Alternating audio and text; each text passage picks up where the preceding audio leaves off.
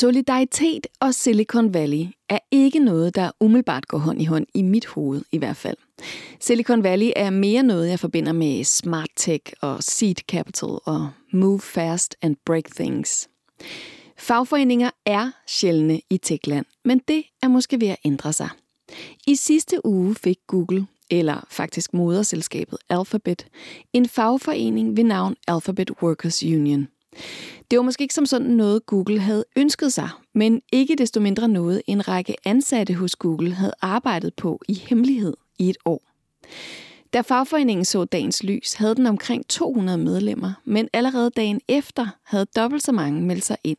Det er jo en positiv start, men der er stadig lang vej til en mærkbar organiseringsgrad, eftersom de er 130.000 fastansatte hos Google. Og det er, når man ikke tæller freelancere og ansatte hos underleverandører med, som er cirka lige så mange. Fagforeningsfolkene fra Alphabet Workers Union udtaler, at det ikke bare handler om dem selv – det kommer os alle sammen ved, hvilke etiske retningslinjer Google arbejder ud fra, fordi de som virksomhed har så stor en indvirkning på enormt mange mennesker. Alle os, der bruger Googles produkter, faktisk. Og de arbejder med nogle af de mest komplicerede nye problemstillinger, som verden står overfor. Jeg skal tale med IT-faglig konsulent hos HK, Jeppe Engel, om fagforeningen som metode til forandring i en tech-gigant som Google. Med Mikkel Flyverbom, professor i kommunikation og digital transformation ved CBS, om den eskalerende interne kritik hos Google. Og med iværksætter og Silicon Valley Insider Torsten Kolind om Tech Pledge og om at bygge en ansvarlig virksomhed i USA's tech-mekka. Velkommen til Vi er Data. Jeppe Engel er IT-faglig konsulent og daglig leder af Samdata hos HK, en fagforening og en faglig professionel klub for IT-folk. Og så er han også vært og redaktør på podcasten Datasnak sammen med Adam Bindslev og Anders Høgh Nissen. Jeppe kan hjælpe med at rise op, hvilken betydning det har, at Google eller Alphabet, som er moderselskabet bag Google, har fået en fagforening. Jeppe, var du overrasket over nyheden om, at Google eller Alphabet, som det jo er, havde fået en fagforening? Både ja øh, og nej. Siden starten af 2020 har der været en bevægelse i Europa øh, i forhold til Google, hvor øh, medarbejderne i øh, en del øh, lokationer rundt omkring i Europa er gået sammen og stillet et krav om at få det, der hedder et europæisk øh, samarbejdsudvalg. Så i virkeligheden, da nyheden om øh, Alphabet Workers Union i USA kom, var, havde jeg næsten sådan øh, en aha-oplevelse, at øh, det på en eller anden måde øh, var en naturlig ting, fordi der er en bevægelse blandt Googles ansatte i hele verden i forhold til øh, at stå sammen. Mm. Og hvad er Alphabet Workers Union for en type fagforening? Ja, det, altså, øh, det er jo det amerikanske fagforeningssystem ligner på ingen måder øh, det danske. For det første, så har de faktisk den omvendte øh, organiseringsgrad af det danske, hvor vi har nogenlunde 90% af øh, arbejdsstyrken organiseret, så har de i USA omkring 10%. Øh, procent. og det hænger meget sammen med nogle utrolig øh, strikse øh, love omkring det her med fagforeninger. Øh, det har Alphabet Workers Union så øh, fundet ikke en, en, en, en måde at omgå på, men en, egentlig en ret synes jeg, smart måde at tilgå på, fordi hvor en traditionel øh, faglig øh, organisation skal have et flertal af medarbejderne ansat, det skal ikke bare øh, foregå i en, en, en ret hård og lang proces, og godkendes af øh, det, der svarer til øh, ved Beskæftigelsesministeriet i, i USA, og, og, og der skal en eller anden formel anerkendelse til. Øhm, men det, det er også meget kontroversielt at få en, en ny fagforening øh, godkendt. Men den måde, som de har gjort det på i Alphabet Workers Union, er, at de har dannet det, der hedder en, en minority øh, union. Og det betyder, at de som udgangspunkt ikke er anerkendt øh, til at forhandle løn kollektivt på vegne af medarbejderne. Og det har de sagt. Jeg tror egentlig, de, de siger det på den måde, at jamen altså, vores løn og arbejdsforhold i forbindelse med omkring løn og pension, er øh, super gode i forvejen, så det, det er ikke det, der er målet. Så at danne en minority union øh, er, har egentlig været nok for øh, Alphabet Workers Union i, i, i første omgang. Og det man også skal tage med, det er jo antallet af medarbejdere, som øh, Google i USA og Canada dækker, som er det, som Alphabet Workers Union dækker over. Det er jo, øh, at skulle have et flertal af dem organiseret, det vil jo ikke ske øh, i de næste mange år, med mindre at, øh, at der skete en eller anden revolution, som jeg ikke kender noget til. Så, så man kan sige, at en minority union er måske i virkeligheden den eneste øh, måde at gøre det på. Så med en minority union kan de ramme flere faggrupper og flere typer ansættelse. Er det rigtigt forstået? Ja, lige præcis. Øhm, fordi at der er ikke nogen krav forbundet med, øh, om du tilhører øh, kantinemedarbejder, eller du er ingeniør, udvikler, eller hvad du er. Det, det er Alphabet Workers Union selv, der definerer, hvem der kan melde sig ind, og det vil sige, at de kan gabe over øh, flere faggrupper. Traditionelt er mange fagforeninger jo inddelt i faggrupper. Øh, så ingeniører vil være i en, og rengøringspersonalet, og kantinepersonalet, og vagtpersonalet, og, og så videre, så videre, vil være i, i nogle andre øh, faglige organisationer, og det vil skabe nogle interne konflikter, fordi nogen vil være stærkere end andre, og svagere end andre, og nogen vil tjene mange flere penge end andre. Men nu har man taget løn ud af det, og man har sagt, at det her det er en, en, øh, en fagforening, som dækker bredt, uanset om du er freelancer eller øh, ansat i en anden i virkeligheden en anden øh, virksomhed, som bare er hyret ind af, af, af Google eller Alphabet, øh, som er deres øh, moderselskab. Men når nu de ikke skal forhandle løn, hvad, hvad er det så, de skal lave i Alphabet Workers Union? Altså, de er virkelig gode til at sige det selv, og det, man skal forestille sig, som, og man skal huske på, at det også er foregået hos, øh, hos Google, det er jo en eller anden form for øh, etisk, moralsk kamp øh, om, hvad er det egentlig, vi skal acceptere at arbejde med. Fordi det, som Google gør, som vi jo ikke tænker så meget over, det er, at de laver meget andet end en søgemaskine.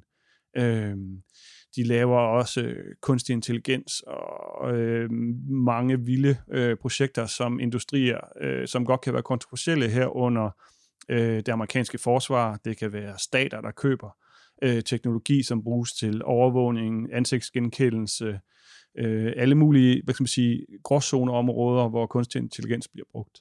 Og der har medarbejderne øh, i stor stil, i et eller andet omfang, sådan fuldstændigt, ikke tilfældigt, men mere sådan på aktivistniveau, øh, har brug for at, at tale med en stemme. Og jeg tror, det er det, der ligesom har, har, har skabt øh, grobunden for det.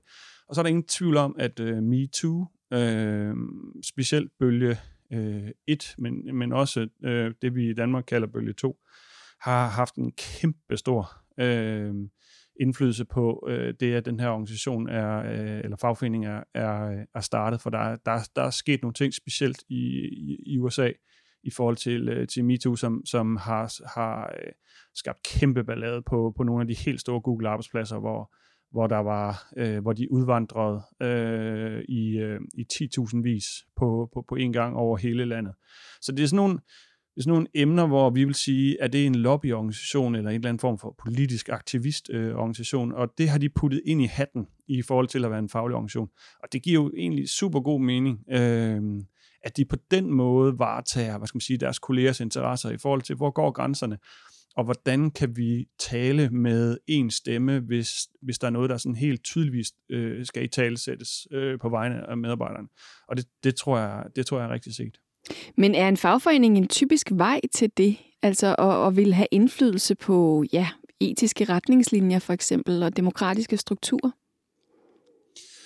Jamen, øh, nu er Google jo en arbejdsplads, der arbejder med data, og de udgiver faktisk øh, nogle ret fine rapporter om, hvad der egentlig gør, øh, at et, vel, et team er velfungerende, at en arbejdsplads er velfungerende.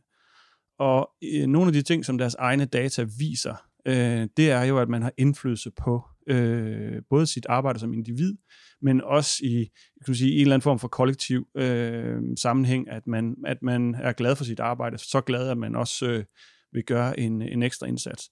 Så skal man, skal man, skal man tage udgangspunkt i det data, som, øh, som de selv producerer omkring, hvad der, hvad der øh, skaber velfungerende teams. Det er jo alt sådan noget med diversitet øh, og alle mulige andre øh, parametre, men indflydelse er faktisk en, en, øh, en, øh, en, en, en væsentlig faktor.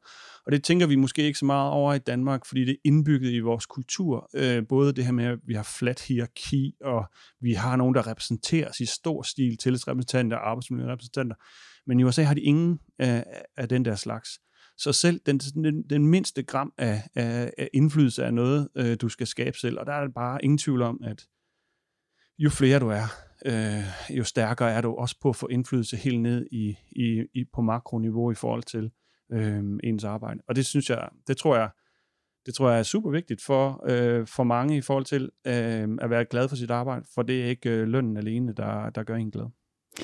Men, men som du selv nævner det her med, hvor, hvor mange man er og stå sammen, og de her, de er jo, så vidt jeg ved, stadig kun nogle få hundrede medlemmer imod sådan noget som 130.000 fastansatte, så vidt jeg har kunne læse mig frem til i hele Alphabet-organisationen, og det er så kun de fastansatte. Kan de, kan de gøre en forskel? Hvorfor, hvorfor skulle Google lytte til dem, når de er så få? Ja, øh, det er fordi, at, øh, at CSR og omdømme er helt utrolig vigtigt for øh, Google. Øh, det, jeg tror ikke, der er nogen virksomhed i verden, der har flere ansat til øh, at pleje image og, og arbejde med CSR-projekter. Øh, i, det tror jeg ikke, der findes en, en, øh, en, en arbejdsplads, der gør. Og er der sådan en, en stigende utilfredshed med måden, man arbejder på, og hvad man arbejder med, så bidrager det jo øh, øh, negativt. Og det, der er lidt sjovt, det er, at Google kan i virkeligheden, hvis de bliver store nok, vælge at anerkende øh, den faglige organisation. Det, det, det står dem øh, frit for. Øhm, og de er faktisk, øh, jeg tjekkede i går, de er oppe på, øh, på, på 1000 medlemmer, og på, på ikke engang 14 dage er det faktisk øh, ret imponerende øh, at få nogen. Så jeg, jeg tror ikke, de går efter at komme til at blive gigantiske og, og, og øh, at få 100.000 øh, medlemmer, men, have, men få øh, hurtigt et, øh, et bredt fundament. Det man bare, det der er super vigtigt at huske, det er, at i på de traditionelle fagforeningsområder, når man skal anerkendes, der er jo virksomheder, der er ansat til at skabe uro og sørge for, at en, en fagforening ikke bliver anerkendt. Det kalder man for union busting. Men der er også alle mulige andre måder, at nogen, der hvad kan man sige, prøver at kæmpe en faglig kamp for enten det ene eller det andet på arbejdspladser, at der, at der bliver øh, hvad kan man sige, gjort gengæld, altså at det, øh, at det koster noget. Og det er jo, det er jo den det er jo derfor, at de prøver at stå sammen, for at individet ikke skal tage øh, det hele på sig, når de gerne vil råbe op. Øh, en af de få andre tech-virksomheder i Silicon Valley, som har fået en fagforening, er det, som mange kender som Kickstarter.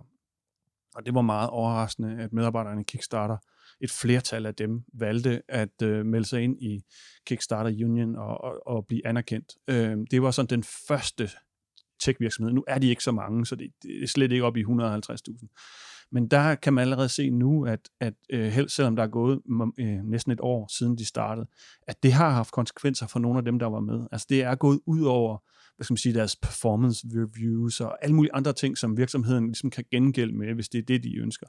Og det er, det er jo det, kollektivet skal værne imod, det er, at individet øh, bliver trykket, når de prøver at gøre en indsats. Og det, det tror jeg er rigtig set af Alphabet Workers Union, at, at de ligesom skal tage det på deres skuldre, at rejse nogle ting, og det ligesom ikke er et individ, det skal gå ud over. Men hvorfor er det, at de her tech-giganter, specifikt i USA, nu ved jeg godt, at USA generelt er anderledes end Danmark, men specielt de her tech-giganter har jo ikke haft nogen form for organisering. Jeg tænker lidt, der, er sådan en, der har været sådan en udveksling af, at til gengæld har de fået enormt mange andre benefits, de her startups. Så får du både nogle aktier, og her børnepasning, og en spændende stol, du kan sidde på i et kreativt miljø. Eller hvordan er det foregået traditionelt?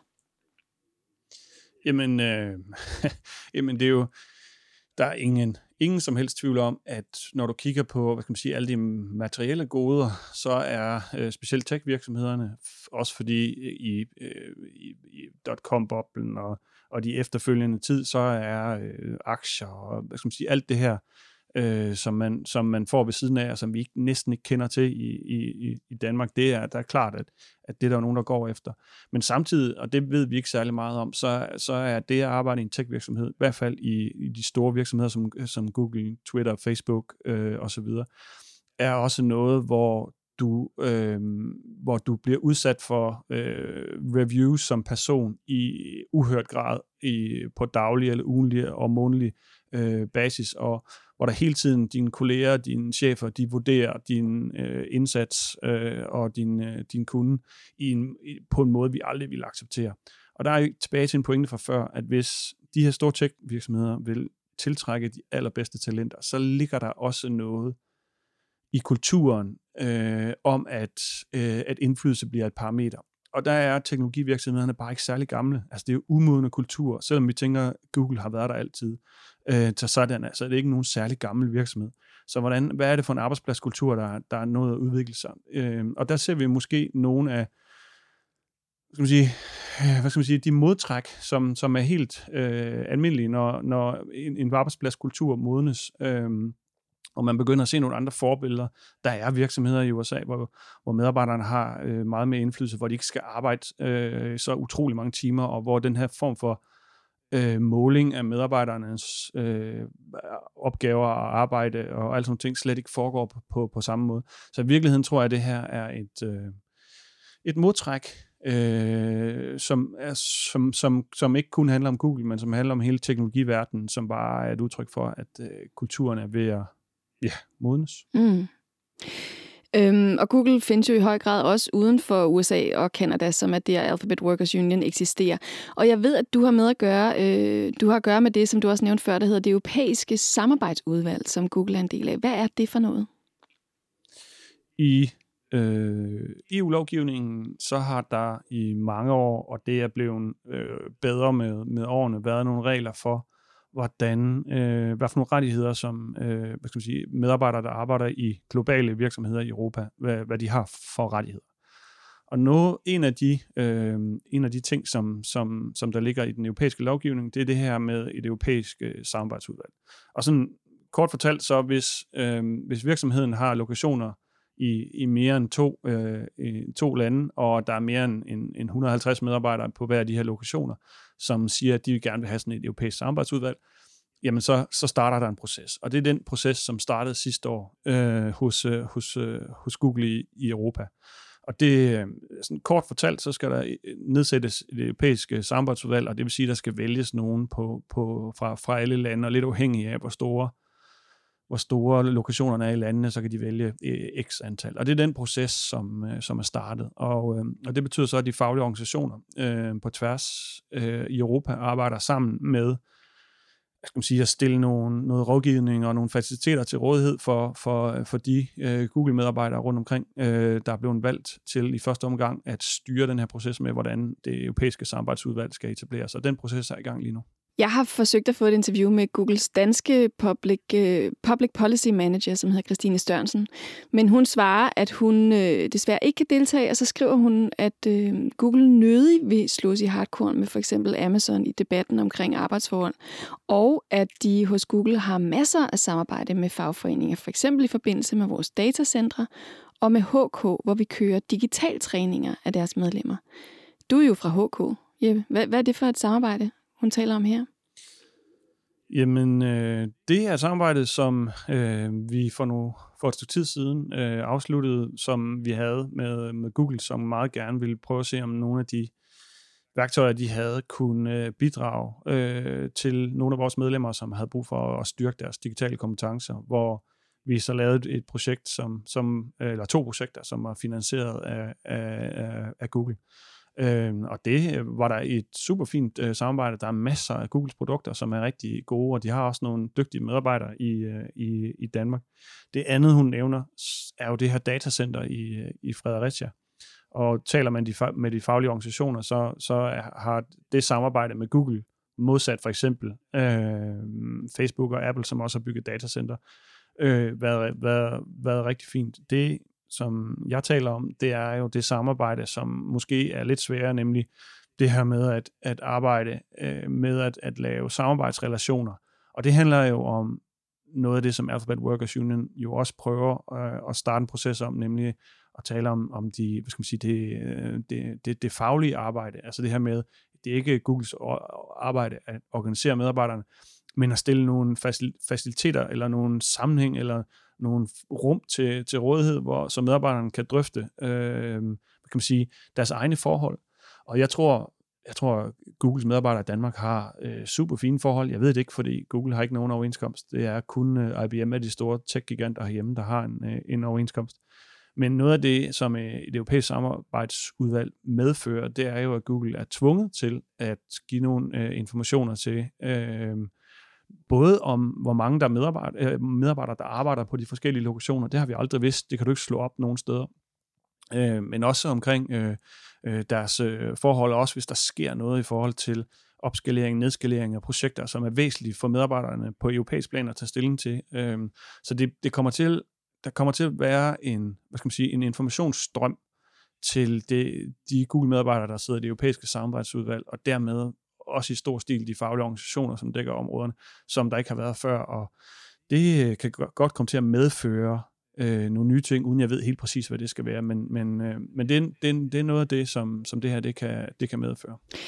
Og hvis vi skal kigge lidt ind i fremtiden, tænker du så, at Google øh, bliver presset til, eller måske selv vil være mere velvillige i fremtiden til at imødekomme mere end blot det aller, allermindste, man beder dem om, altså både i Europa, men egentlig også i USA?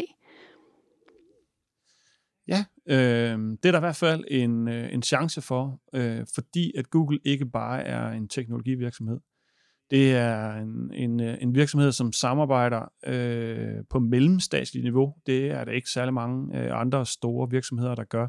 Øh, Google laver øh, aftaler med lande om datacenter på forhånd, øh, og lidt afhængig af, hvor du opererer, men specielt i Europa øh, så er det meget svært at forestille sig, at hvis øh, øh Google rager sig uklar i stor stil med de europæiske øh, øh, faglige organisationer, at, at, at, at det er noget, deres brand eller deres, hele deres setup kan, kan tåle. Så, så jeg tror, både Google og, og også øh, de faglige organisationer i, i Danmark og Europa prøver at finde en, øh, en måde at mødes på, på, på en eller anden måde. Og det, øh, det er i hvert fald en interessant udvikling.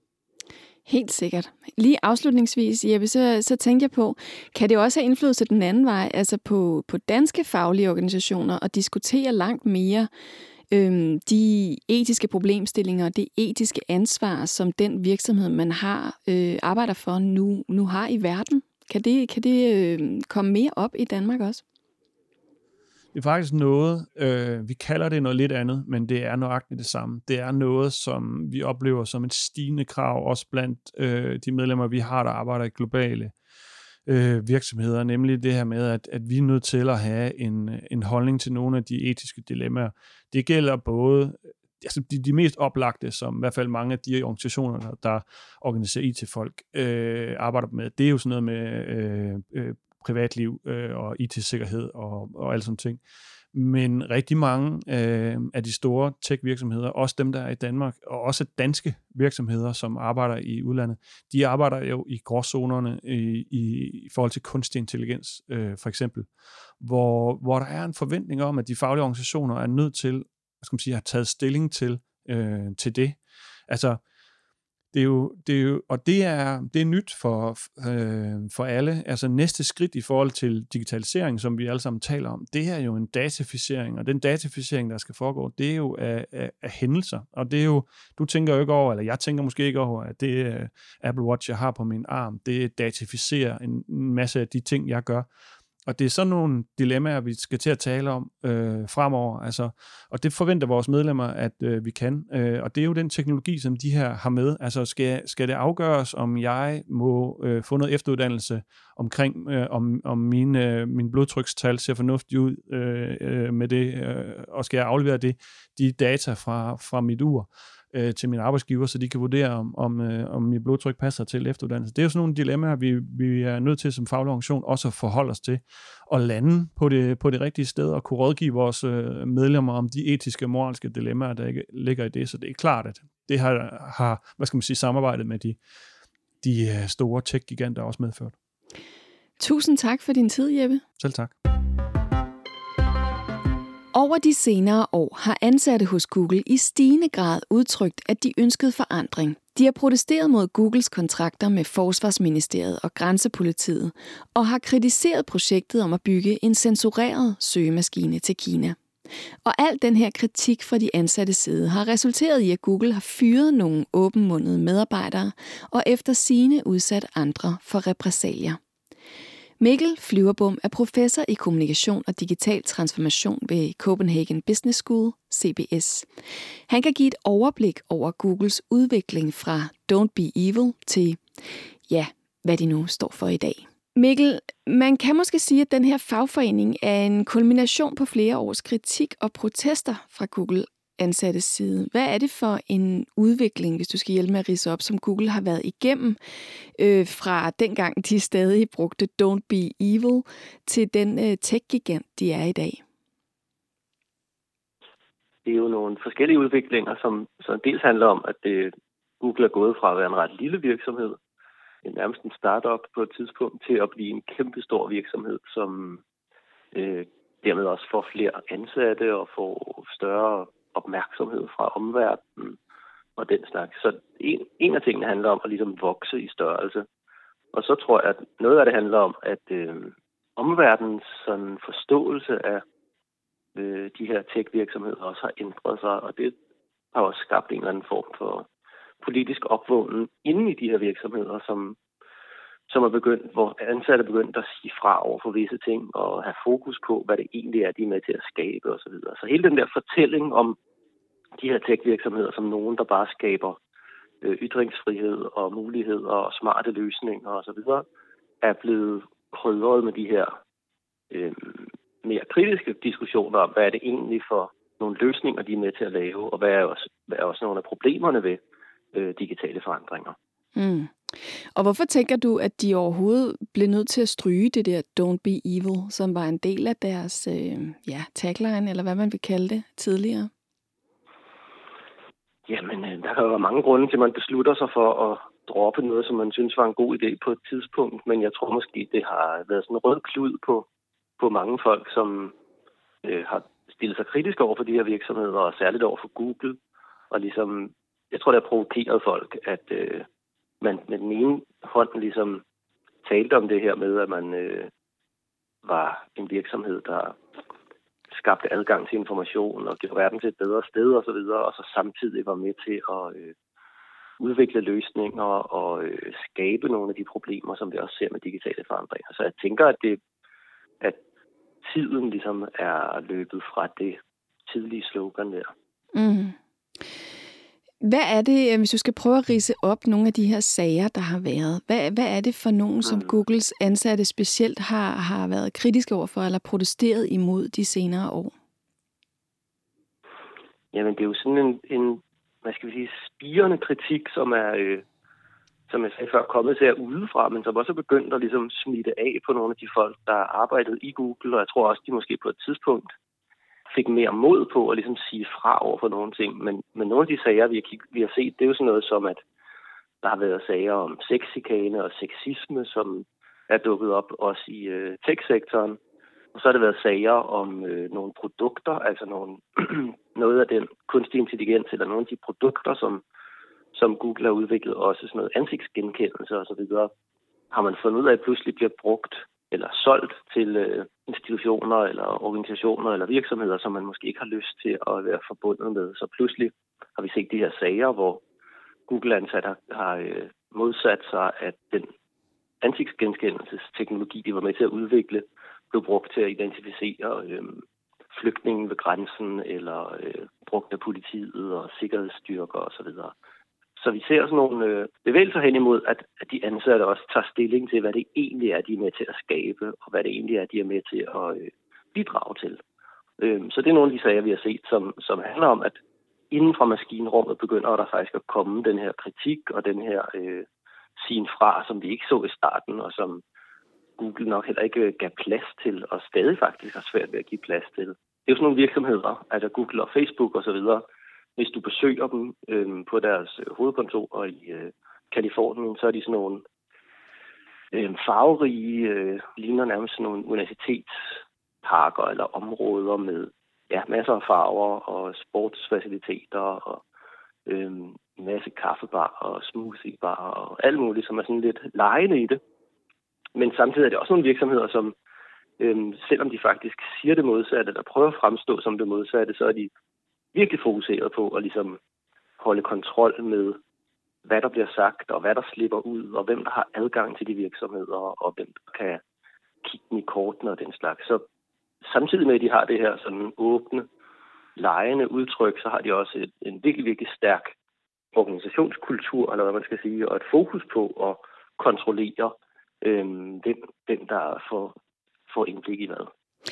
Ja, og det er jo lidt interessant, den her, hvad kan man sige, sådan lidt lejende, halvnaive, øh, øh, hvad kan man sige, facade udad til, når man så samtidig arbejder mm. med militæret og, og øh, laver teknologi til droner og sådan noget. Fordi det, det, som jeg også kunne forstå var en del af problemet, det var, at nogle af de ansatte simpelthen ikke vidste, hvad det var de arbejdede på, når de udviklede nogle algoritmer. Altså ikke vidste, hvad det skulle bruges til. Men det er jo også et, et eksempel på det her med, at når virksomheder vokser så meget store, og begynder at forgrene sig ud i alle mulige øh, forskellige retninger. Altså Google er jo meget, meget mere end bare en søgemaskine. Den er efterhånden, den virksomhed har ligesom vævet sig ind i stort set alle dele af øh, de her digitale infrastrukturer eller digitale løsninger, vi, vi bruger i alle mulige sammenhænge. Så det er jo øh, den her forgrening, som gør, at øh, folk speciali- bliver mere og mere specialiseret og måske får mindre og mindre indblik i, hvad det er, de er i gang med at bidrage til sådan i det, i det store billede eller på længere sigt. En af de sager, der fik rigtig meget opmærksomhed her for nylig, det var fyringen af, af AI-ingeniør, tror jeg nok hun var, Timnit uh, Gebru. Hvad var det, det handlede om? Den her sag om uh, Timnit Gebru var, at hun er en af dem, der har været med til at uh, udvikle og ligesom uh, arbejde med nogle af de her kunstig intelligensløsninger, som som Google er med til at udvikle, og har fået øje på, at de her systemer, som handler om at fortolke store mængder tekst osv., faktisk øh, er virkelig dårlige til at øh, få øje på kvinder og få øje på farvet osv. Så, videre. så der er sådan nogle former for diskrimination eller bias, som bliver indbygget i de her systemer. Og det er jo præcis det modsatte af at ligesom være en øh, gennemsigtig og en ansvarlig og en etisk virksomhed, hvis man ikke øh, hvis man dels laver løsninger, der, der har de her problemer og ligesom øh, er uretfærdige eller skaber nye former for uretfærdighed, og så samtidig ikke vil ligesom tage det alvorligt eller reagere på, at ens egne ansatte får øje på det. Så sagen om hende handlede om, at hun blev fyret, eller i hvert fald presset ud af Google, fordi hun nægtede at ligesom øh, tilbageholde de her øh, resultater, hun havde fundet frem til i sit øh, forskningsarbejde, og ikke ville lade være med at publicere den her artikel, som, som handlede om det osv. Så, så det er jo også tegn på, at, at de her virksomheder, eller særligt Google, er optaget af at ligesom kontrollere sit omdømme og sørge for, at der ikke er sprækker i, øh, i den fortælling, de skaber om sig selv. Ja, og det på en eller anden måde plejer det at gå ret dårligt for dem, der prøver at kontrollere noget i så høj grad. Altså øhm, det her med at holde sig fast et greb om sin ansatte øh, i forhold til information også, kan de, kan de blive ved med det? Altså hvad, hvad siger de til selv af Google Alphabet til, at deres ansatte har lavet en fagforening nu? Har, er der nogen øh, tilbagemelding så far fra dem? Altså der er de jo også nogle virksomheder, der er meget svære at få til at udtale sig om ting. Du kan ikke som journalist eller forsker eller, eller som bruger for den sags skyld komme, komme i kontakt med de her virksomheder. Så de jo bruger ofte PR-byråer eller andre til at tage sig af sager, hvis de opstår osv. Så, så det her med at ligesom faktisk være åbne og interesseret i at kommunikere med deres omverden, det ser vi meget lidt af i, hos Google og, og Facebook for eksempel. Så jeg vil sige, jeg tror, at de er mere optaget af at få få lukket sådan nogle sager som den her med, øh, med øh, Jimmy Gibru, men også lidt bekymret i forhold til, hvordan de skal håndtere sådan noget som stigende krav om, øh, om organisering blandt medarbejderne. Og den sag handler jo om, at ikke så meget løn, altså det tror de øh, Google-ansatte, i hvert fald dem, der, der er ligesom ansat direkte i Google, øh, de har ikke nogen problemer med løn. Det er et vellønnet job at arbejde for Google osv., men det er mere de her spørgsmål om etik og ansvarlighed og de vilkår, som man er ansat på osv. Og hele den kultur, som er opbygget i, øh, i Google, som, som den her fagforening ligesom skal sætte ind over for. Og så er det måske også et fokus på at ligesom få udlignet nogle af de forskelle mellem dem, der er rigtig Google-ansatte, altså direkte ansatte af Google, og så dem, der er på en eller anden underkontrakt med, øh, for et andet firma, som Google hyrer ind til at løse ting. Det kan være sådan noget som at moderere indhold på deres hjemmesider, eller på deres sider, eller andre, andre opgaver, som ikke bliver håndteret direkte af Google, men, men hvor du har en eller anden underleverandør. Og der er kæmpe forskel i lønniveau og vilkår osv. på de to typer øh, ansættelser. De siger selv, de her øh, fagforeningsfolk fra Alphabet Workers Union, at, at, øh, at, at det kommer os alle sammen ved, hvilke etiske retningslinjer Google har. At fordi de som virksomhed påvirker så utrolig mange mennesker med deres produkter, så på en eller anden måde, så tager de jo også ansvar for os. Har de en pointe med det? Det har de da helt sikkert. Altså, det er jo, det er jo tydeligere og tydeligere i de her dage, at øh, de valg, som de her tech-virksomheder tager, har kæmpe konsekvenser for øh, alt muligt andet end teknologi. Altså det handler faktisk mindre og mindre om teknologi, og det handler mere og mere om politik, som vi ser i amerikansk sammenhæng. Altså det her med, at Trump er blevet fjernet fra Twitter, og YouTube og Facebook også har øh, sagt fra over fra for, for hans øh, udgivelser osv. Så, videre. så vi ser der, at, at deres løsning og den, den, den her rolle, de spiller i vores samfund, har helt sindssygt stor betydning for, for øh, politik. Det betyder også noget for det samfund, vi er i gang med at udvikle. Altså, hvordan er det, vi øh, øh, organiserer den offentlige sektor og begynder at bruge de her teknologier i alle mulige sammenhænge til at tage beslutninger om borgere og den slags. Så de ting, der før i tiden ligesom var nogle problemer, der var på de her platforme, sociale medieplatforme som YouTube og Google, eller og Facebook og Twitter osv., de bliver i stigende grad samfundsproblemer, som kommer helt ud i øh, de yderste kroge af det, vi før i tiden øh, tænkte på som en offentlig sektor, der var styret af nogle værdier og nogle tilgange, som vi havde en eller anden form for demokratisk kontrol med. Og den kontrol forsvinder i, øh, i når, når de her virksomheder i stigende grad ligesom bliver hele ryggraden i vores samfund, altså bliver dem, der øh, sætter vilkårene for vores øh, måder at handle på, vores måder at diskutere politik på, vores måder at opbygge sociale fællesskaber osv. osv. Og hvis du skal kigge lidt i, i krystalkuglen øhm, og kigge lidt ind i fremtiden, altså nu ved jeg godt, det kun forløbig er nogle få hundrede mennesker, 400 sidst jeg læste i den her fagforening. Men som du selv beskriver, så er der jo også et pres udefra. Altså hvad tænker du, kommer Google mm. til at lade sig påvirke af den her kamp, både fra de ansatte side, men også fra verden jo? Jeg tror helt sikkert, at vi vil se sådan en form for normalisering af Google og de andre tech-virksomheder. Altså de har længe tænkt på sig selv som exceptionelle og som nogen, der selv kunne skrive reglerne, så at sige, selv beslutte, øh, hvad de ville gøre, og øh, havde den her tilgang, som handlede om at ligesom kaste sig ud i et eller andet eventyr, og så ligesom løse problemerne bagefter. Altså det er jo meget anderledes end en normal virksomhed, der måske vil starte med at afdække, hvad er de sådan juridiske problemstillinger, vi kunne løbe ind i, hvis vi for eksempel begyndte at scanne alle verdens bøger ind og gøre dem frit tilgængelige på internettet og den slags. Og der har de, de her virksomheder ligesom arbejdet omvendt, så at sige. De har kastet sig ud i tingene, og så løst problemerne, eller taget de hug, de nu fik, eller betalt de bøder i nogle få tilfælde, de har fået, og så ellers øhm, arbejdet sig videre ud af, så at sige, eller ud over stepperne. Så jeg tror, vi kommer til at se sådan en form for normalisering, altså hvor vi begynder at stille de samme krav til de her virksomheder, som vi stiller til almindelige virksomheder, og de lige så stille og roligt vil blive, hvad skal vi sige, øh, vævet ind i vores, eller kontrolleret af, af vores demokratiske institutioner og vores retsprincipper og lovgivning osv. Det er i hvert fald en sådan håbefulde version af, hvad der kommer til at ske i de næste år. Det krydser jeg helt sikkert fingre for, Mikkel. Øhm, tusind tak for din tid. Det var så lidt. Torsten Kolin er CEO og co-founder af YouNoodle, som er en digital platform, der matcher iværksættere med konkurrencer, acceleratorer og startup-programmer over hele verden. Torsten har haft base i Silicon Valley de sidste 10 år, så han kan fortælle om det tankeskifter i gang i tech-virksomheder, som i stigende grad interesserer sig for en etisk ansvarlig udvikling. Og så var han sammen med 150 andre indflydelsesrige iværksættere, kunstnere og ledere, der alle arbejder med tech, en del af tænketanken på Tech Festival her i København tilbage i 2019, hvor de efter 24 timer sammen lancerede det, de kaldte Tech Pledge. Og Tech Pledge er et løfte, man tager for at forpligte sig til, at man fremover arbejder for at gøre teknologi til en positiv kraft i vores samfund. Torsten, hvordan kom I i Tænketanken frem til, at Techfestivalen i 2019 skulle udmunde i et Tech Pledge, altså et løfte om ansvar?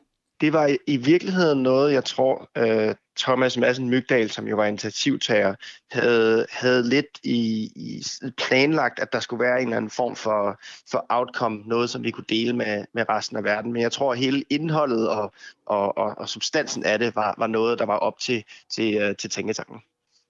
Og hvad var det, der foregik i de der 24 timer, øh, hvor I sad og diskuterede det her under Tech-festivalen? Hvad, hvad var det for nogle samtaler, I havde? det var i virkeligheden øh, et, et, et spændende proces at sidde i så lang tid og, og være med til at have en masse samtaler med en masse forskellige mennesker. Man skal tænke på, at de her 150 mennesker har alle mulige forskellige baggrunde, lige fra antropologer til øh, tech-brugere til, til, til tech-founders som mig selv. Øhm, og, og, og hvad kan man sige, den, den øh, proces med at få snakket med folk om at se, hvordan ser de teknologien i vores hverdag fra forskellige steder, var, var rigtig spændende. Øhm, og, øh, og jeg tror, at, at øh, det, der, det folk fik ud af det, var først og fremmest nogle, noget indsigt i, hvordan teknologien påvirker os, øh, men, men selvfølgelig jo også en mulighed for at dele nogle tanker om, hvordan vi synes, teknologien bør øh, udforme øh, samfundet. Og det er jo så det, som kommer øh, munder ud i det her Tech Pledge, øh, som vi sætter sammen sidst. Og hvad er, det, hvad er det mere præcis, du tænker, man lover at tage ansvar for, når man tager det her Tech Pledge? Nu er der jo masser af forskellige typer af tech-virksomheder, og derfor er man jo nødt til at holde sig noget relativt generelt. Øh, der er jo stor forskel på en, en virksomhed som øh, Google og Amazon, og så en lille virksomhed som min, eller, eller som mange af de andre tech-virksomheder, der eksisterer. Og derfor er det nogle generelle principper for, hvordan man bør agere, og hvordan for eksempel man, man bør designe øh, sine produkter, ikke ud fra at få folk øh, til at bruge dem mest muligt, men, men for at kunne give en værdi, der øh, både er, er, er nyttig for den, der bruger det, men også er nyttig for samfundet. Som eksempel, altså det her designing for addiction er klart et problem, som tech-verdenen har haft, og, og det er noget af det, man tager afstand fra ved øh, at udforme det her pledge. Du er jo lige hjemvendt fra, fra Silicon Valley efter at have været der rigtig mange år. Hvordan, hvordan oplever du, at den her samtale om etik og ansvar øh, også fylder mere der? Øh, end, end den har gjort tidligere?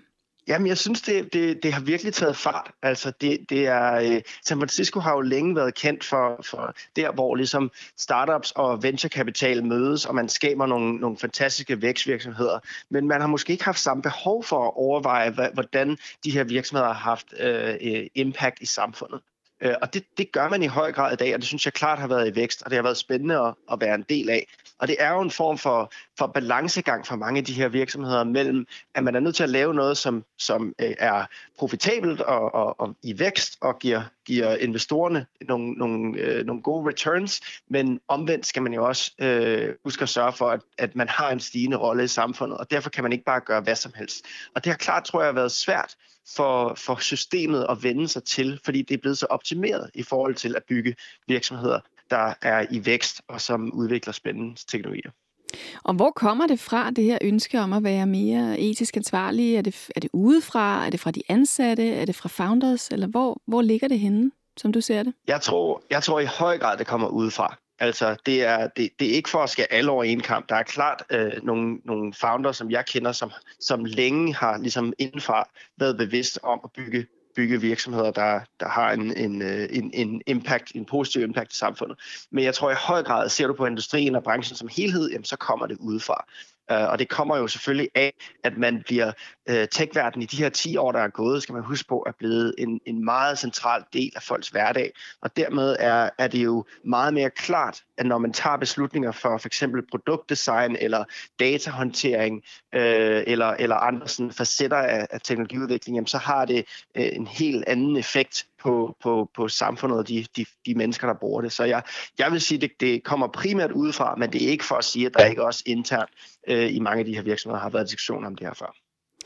Og du er jo CEO, så du har jo også et ansvar for, hvilken teknologi du udvikler, og også for dine, for dine medarbejdere jo. Hvordan tænker du over det ansvar og den ed, som du jo så også aflagde med Tech Pledge øh, nu?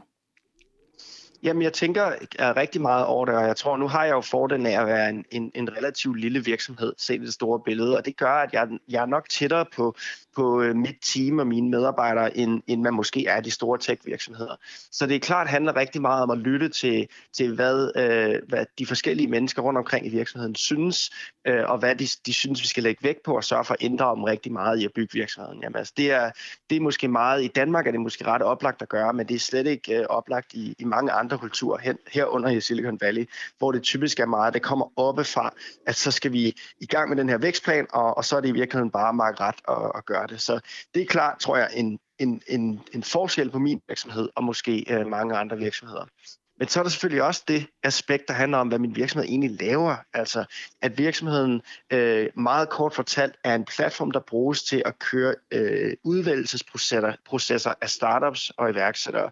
Og det vil sige, når man for eksempel øh, skal finde nogle, nogle startups, der gør en forskel ud i verden, eller, eller øh, på anden vis kan, kan gøre nogle spændende ting, jamen så bruger, bruges vores platform til at finde ud af, hvilke af de her tusindvis af, af startups, som vil have den rigtige effekt.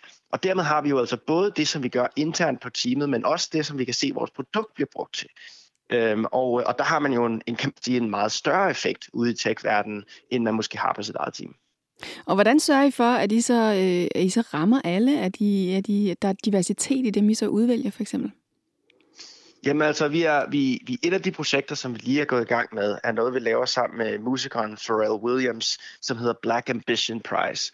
Og, øh, og det kommer sig af, at man i, i Silicon Valley længe har haft problemer med, at der har været øh, det, man kalder underrepresented founders. Altså der er en masse mennesker, som ikke har været nok inde i, i det, det gammeldags Silicon Valley til at kunne, kunne få fat i de ressourcer, de har brug for til at bygge øh, nye, nye projekter.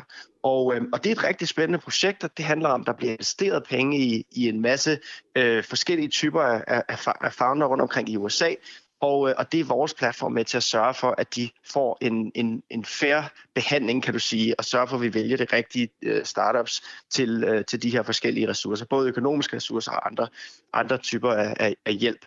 Og, øhm, og det handler meget om biler. Det handler meget om at sørge for, at man er bevidst om, hvad er processen, når man, når man vælger en startup eller vælger et projekt, og hvor meget handler det om bare dem, du alligevel kendte i forhold til, hvad det er for nogle, nogle øh, helt konkrete ting, folk øh, arbejder på. Så det er det, som vi i virkeligheden er, er meget involveret i. Og der kan man sige, at du som CEO har, har jo virkelig mulighed for at, at sætte nogle retninger, som er relevante for det her. Men hvad med som, som ansat? Altså, hvilket ansvar har man som ansat, kan man sige, øh, hvor man jo ikke udstikker virksomhedens retning? Det er rigtigt, og, og jeg tror generelt kan man sige, at, at i, i Silicon Valley er der jo så meget pres på øh, de her typisk relativt unge stifter af virksomhederne, øh, at man skal simpelthen bare vokse, vokse, vokse så meget det overhovedet er, er muligt. Og det gør, at man typisk får nogle organisationer og nogle teams, hvor der er relativt meget dårlig ledelse. Altså at man som medarbejder synes, det er godt nok spændende at være med i den her store virksomhed, men, men også rigtig meget, man skal, man skal øh, sørge for at have, have tjek på, som ikke er centralt i forhold til, hvad virksomheden laver. Og jeg tænker på sådan noget som helt almindelig politik på arbejdspladsen. Altså det, det har man jo rigtig mange steder, men man har det i særdeleshed i, i tech-virksomheder, fordi der som, som er så meget vækst og så meget forandring, øh, at den menige medarbejder øh, ofte føler sig lidt koblet af og er nødt til at bruge tid på en masse ting, der måske ikke er centralt. Så, så helt kort kan man sige, jo større virksomheden er, jo, jo længere er der mellem medarbejderen og den mission eller det projekt, som virksomheden laver, og, og i højere, jo højere grad kan der være en afkobling i virkeligheden mellem, om man synes, at man, man er med til at gøre det rigtigt. Og så har Google jo fået, eller Alphabet har fået den her, den her fagforening nu. Hvad, hvad, hvad tænker du? Skal, skal virksomheder som Google lytte til deres medarbejdere, når de vil have indflydelse på både deres arbejde og hvilke projekter de sættes til, men dybest set også, øh, hvilke, hvilke projekter Google er i gang med?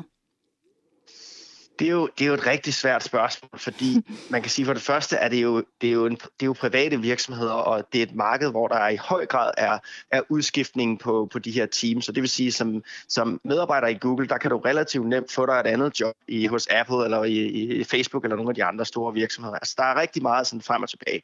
Og det gør jo, at folk i virkeligheden kan, kan stemme med fødderne, så at sige, at du kan jo vælge at gå et andet sted hen, hvis ikke du synes, det Google laver er spændende.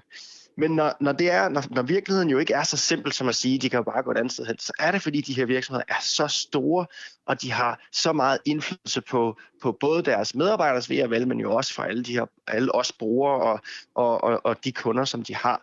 Øhm, og, og der er jo som, som medarbejder er der jo forskellige facetter af, jamen, hvad er det, man, man uh, kigger på, når man arbejder et sted, som nu, nu er altså Google er bare et tænkt eksempel, uh, men, men det er jo rigtigt, at der er en, en ny fagforening.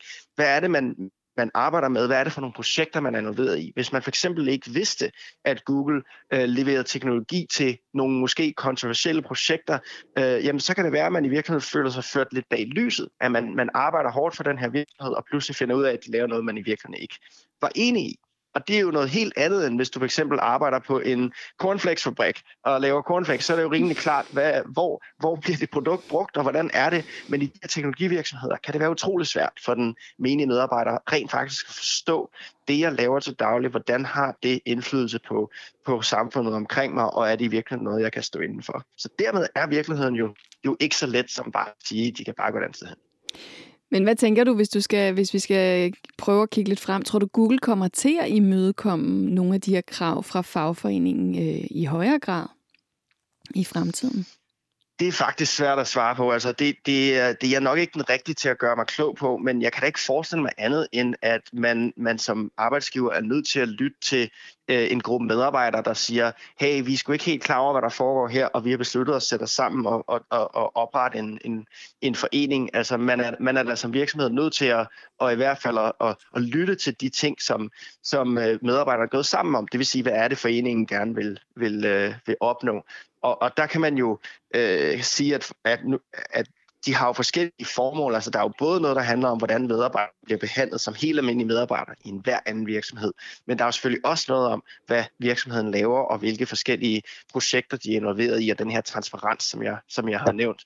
Øhm, så så det, jeg tror selvfølgelig vil, vil, vil Google lytte til det, og det, det skal de jo også. Øh, og, og, og det her sker formentlig også på andre tech-arbejdspladser, men jeg tror på en eller anden måde, at, at det ikke nødvendigvis er, er, er, er svaret på at få tech-verdenen til at blive, blive, øh, blive bedre. Um, jeg tror, at man, man, den indflydelse, man har som bruger, som kunde øh, i de her store tech-virksomheder, er formentlig større end den indflydelse, man har, hvis man går sammen som gruppe medarbejdere. Netop fordi der er så meget udskiftning, øh, og, og folk i virkeligheden både kan komme til og fra virksomhederne.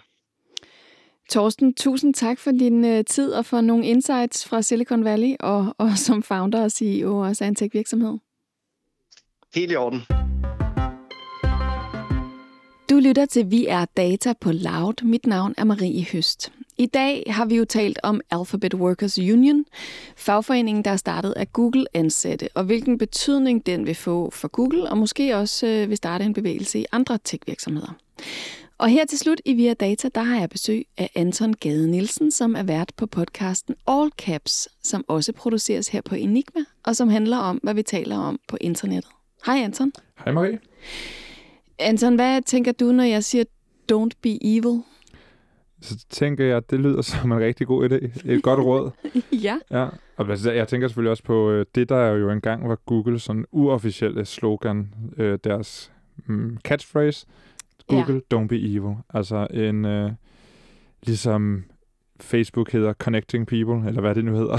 Ja, så ja. At, har det ligesom været Googles øh, Code of Conduct. Det har ligesom stået på, på første side i deres regelsæt for, hvordan de skal opføre sig. Don't ja, for det er jo ikke uofficielt. Det er jo noget, de har skrevet ned. Som en idealistisk ung virksomhed har de tænkt, det her er vigtigt, ikke? Ja. ja. Don't be evil. Det har de så fjernet efterfølgende. ja, hvornår var det, det ligesom lige så stille, og uden det rigtigt blev sagt højt, forsvandt? I, øh, I slutningen af april 2018, der, øh, der forsvandt det her Don't Be Evil ligesom fra, fra de officielle, altså i hvert fald fra starten af det her Code of, øh, Code of Conduct, og, og blev, blev gemt lidt væk, forsvandt stille og roligt. Øh, det, det var åbenbart ikke Altså, det var i forbindelse med, at de overgik til det her Alphabet-show, øh, ikke? Jo, moderselskabet mm. Alphabet. Ja, og det, det var jo ikke, fordi der sådan kom en pressemeddelelse, der sådan var, it's okay to be evil, says Google. Altså, det var jo sådan lidt, det forsvandt bare, ikke? Jo, og det har, det har været på baggrund af, at der er flere, altså fordi det har været sådan en utrolig nem ting at pege på, hver gang der har været noget kritik. Jamen, hey, I siger don't be evil, og nu gør I det og det og det. Og det tror jeg, at på, på, på et tidspunkt, de er blevet lidt trætte af, og så har de sagt, okay, vi nok, så siger vi bare, så lader vi bare være med at sige, don't be evil. Så kan folk ikke pege på det og sige, hvad er det, I laver? De ændrede det her tilbage i 2018, øhm, og man kan ikke rigtig længere finde det på deres hjemmeside, men så er det så heldigt, at der findes det, der hedder The Wayback Machine, som er lavet af den her non-profit organisation, der hedder Internet Archive, som ligesom forsøger arkiverer dybt set alt det vigtige på internettet, og hvor man kan slå op sådan tilbage i tiden, hvordan websites har set ud.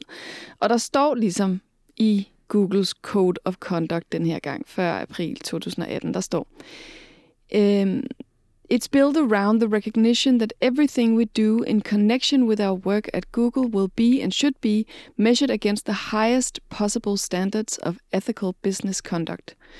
We set the bar that high for practical as well as aspirational reasons. Our commitment to the highest standard help us hire great people, build great products, and attract loyal users. Googlers are encouraged to incorporate the principle of the code into our work. And if you have a question or ever think that one of your fellow Googlers or the company as a whole may be falling short of our commitment, don't be silent. We want and need to hear from you. Det lyder som om, man skal lave en fagforening, eller det lyder som om, man skal i hvert fald skal sige til Google, når man synes, det ikke ja. er i orden, det de gør. Det lyder som et ungt, ungt startup-selskabs ide- øh, idealisme, ikke? Jo. Og nu øh, er de blevet, de har ligesom løbet sig selv over, over ende, og er blevet for store til, tror jeg, at kunne øh, leve op til, til det her. De slutter godt nok deres, deres nuværende Code of Conduct af med, øh, altså efter de har skrevet side op og side ned med paragrafer og ting og sager. And remember, don't be evil. And if you see something that you think isn't right, speak up. Nå, det siger de stadigvæk. Det siger de stadigvæk, ikke? Men det er jo virkelig en, uh, en mildere version af det, du lige har stoppet. Ikke? Altså, we need and we want to hear. Det ja, her, det er bare ja, speak up. Ja, ja. Ja, ja, speak up. Så, men altså... Du skal bare sige det til din nærmeste chef, og så kan de fortælle dig, at det bliver taget til efterretning. Ja.